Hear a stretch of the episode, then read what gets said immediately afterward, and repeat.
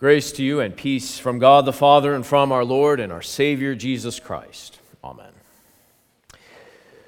According to recent statistics, there are about 2.4 billion Christians in the world today. Muslims come in second, with the largest religious group at about 1.9 billion people. Hinduism claims another 1.1 billion people. Buddhists number about half of that at 520 million people. You may be surprised to find out or to hear that Judaism only has about 14.5 million, million with an M, members worldwide. And despite their heavy emphasis upon evangelism, Mormons only record about 16 million members around the world, with Jehovah's Witnesses at about 8.6 million people. Both groups with most of those members here in the United States. With the world's current population at 7.8 billion people, that means that about 5.2 billion people in this world are not Christians. More than two thirds of the world's population. And perhaps what is more interesting is how these numbers have arrived where they are today. Simply put, as the studies most consistently show, the growth of religions take place within families. Most studies show that Islam is growing so fast, fastest growing in the world, because they have more children per family than adherents of other religions.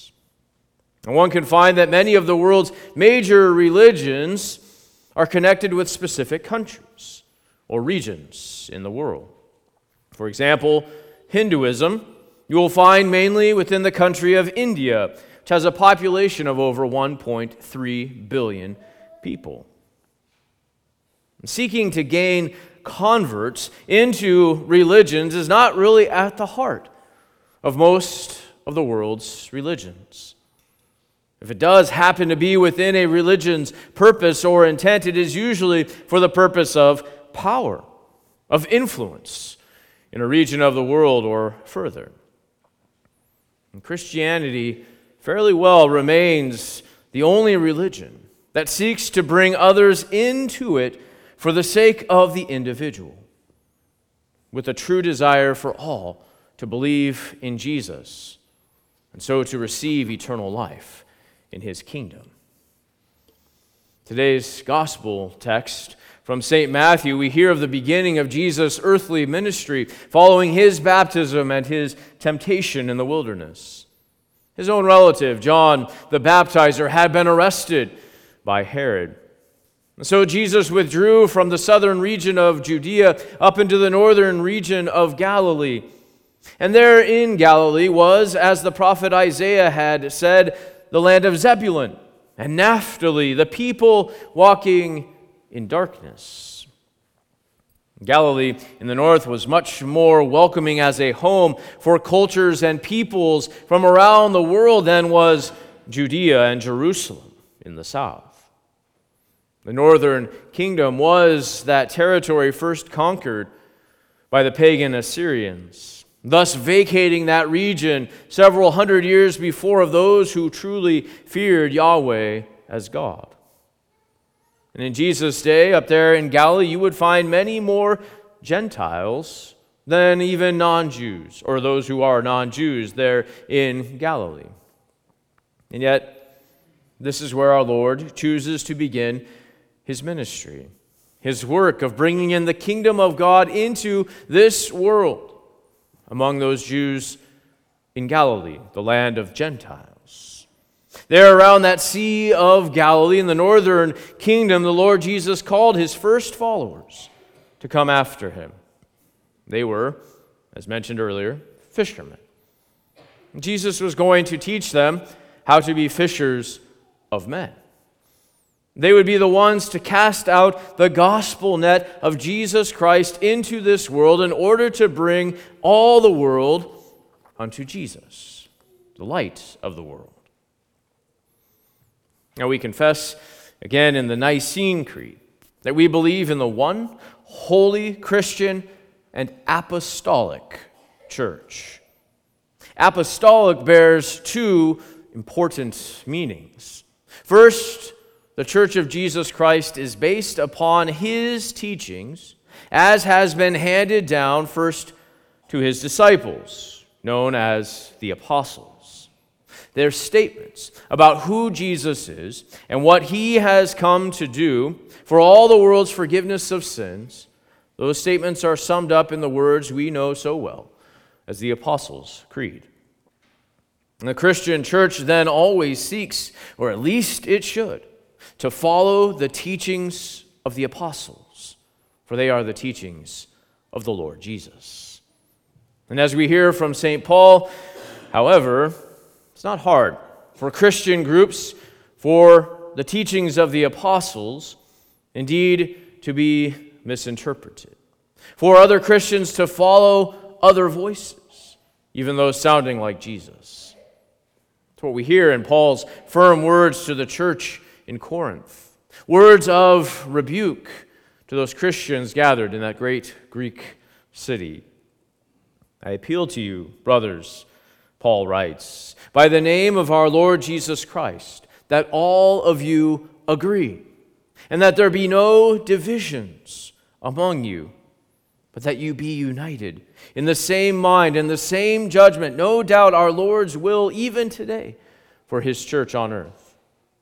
Paul continues Each of one of you says, I follow Paul, or I follow Apollos, or I follow Cephas, or I follow Christ. All Christians are baptized into Jesus' name only. All Christians are to believe that salvation is in Jesus only, not by any works or anything else, for it is as the Scriptures teach it. Christians are not to follow the whims or the fancies of random Christians who claim inspiration or to know truly what the Word of God means. Rather, as St. Paul confirms, Christians are to root their beliefs and their understandings in the Word of God alone. For the Word of the cross, Paul says, is folly to those who are perishing but to us who are being saved, it is the power of God. Firmly rooted in the teachings of Jesus Christ regarding himself alone as the Savior of all mankind, we then move on to the very important second meaning of apostolic. The word apostle comes from the Greek word apostello, which means I send. An apostle, then, is one who is sent. And the church that is apostolic is one that is sent out into all this world. It follows Jesus' words from Matthew 28 Be going then, make disciples of all nations. And guess what? That is exactly what the early church did. It went out into all the world. We hear mostly in the book of Acts of St. Paul and his four missionary journeys around the known Mediterranean world of his day. The other apostles are believed through church tradition to have made similar journeys into other parts of the world. That is why we are here in America as the people of God, as Christians, some 10 to 12,000 miles away from the original home of Jesus in this world. We are part of all the nations. All people are. For the Lord Jesus has come for everyone, not just one. The gospel of Jesus Christ, of Him crucified, it is for all the world. For all have sinned and fall short of the glory of God. No exceptions, no limitations.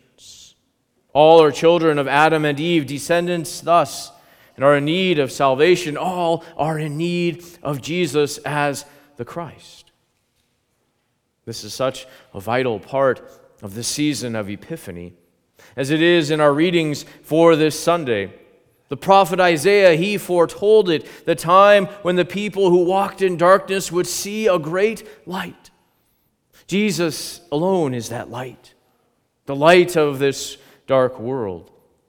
He is that Word of God that is the lamp for our feet, the light for our path, shining that light of His grace, of His love, and of His mercy into this dark world of sin, this dark world of death. The Apostle Paul, who traveled throughout many pagan lands in order to visit those who had believed in the promises of the coming Christ, this was his intent, called by God, to bring the light of Christ. And then through those whom Paul reached, Paul was able to bring the gospel of Jesus Christ to even more and more people. And that church in Corinth was one such place. For Paul's work, as led by the Holy Spirit, is why there is still a very strong Christian presence in countries such as Syria and even Turkey, in Greece and in Rome, even islands like Malta where Paul was shipwrecked once. And that message that Paul brought to each and every one of those various nations and to all of those different peoples, it was always the same. And it echoed that of our Lord Jesus repent, turn away. It's what our Lord came to bring all people to do the message for all the world ever since the fall into sin and to death and rebellion against God. Repent, turn away, for the kingdom of heaven is at hand. The Lord Jesus is the one who has brought that kingdom into this world. He does so with his own presence as that king. For he is Lord of heaven and of earth. Wherever Jesus is, his kingdom is, his realm is. Wherever mercy dwells, the mercy of God, there is Jesus on the throne. Wherever miracles are performed, even still today, there the kingdom of heaven resides. And wherever Christians are, throughout this world, there is the kingdom of God. The church continues to hold fast to the word of Jesus because it alone is the word that gives forgiveness of all sins, cleanses from all unrighteousness, gives eternal life, and grants salvation. It's the words, the promises of God so declare. And the church continues then to be apostolic, sent because of Christ's love, not just for us, but for all people, and his desire that all be saved and come to a knowledge of the truth. For Jesus truly is the light of this world. He is the light that is shining in the darkness. He is your light, your salvation, now and forevermore. Amen. The peace that does pass all of our human understanding, guard and keep your hearts and your minds in Christ Jesus to life everlasting. Amen.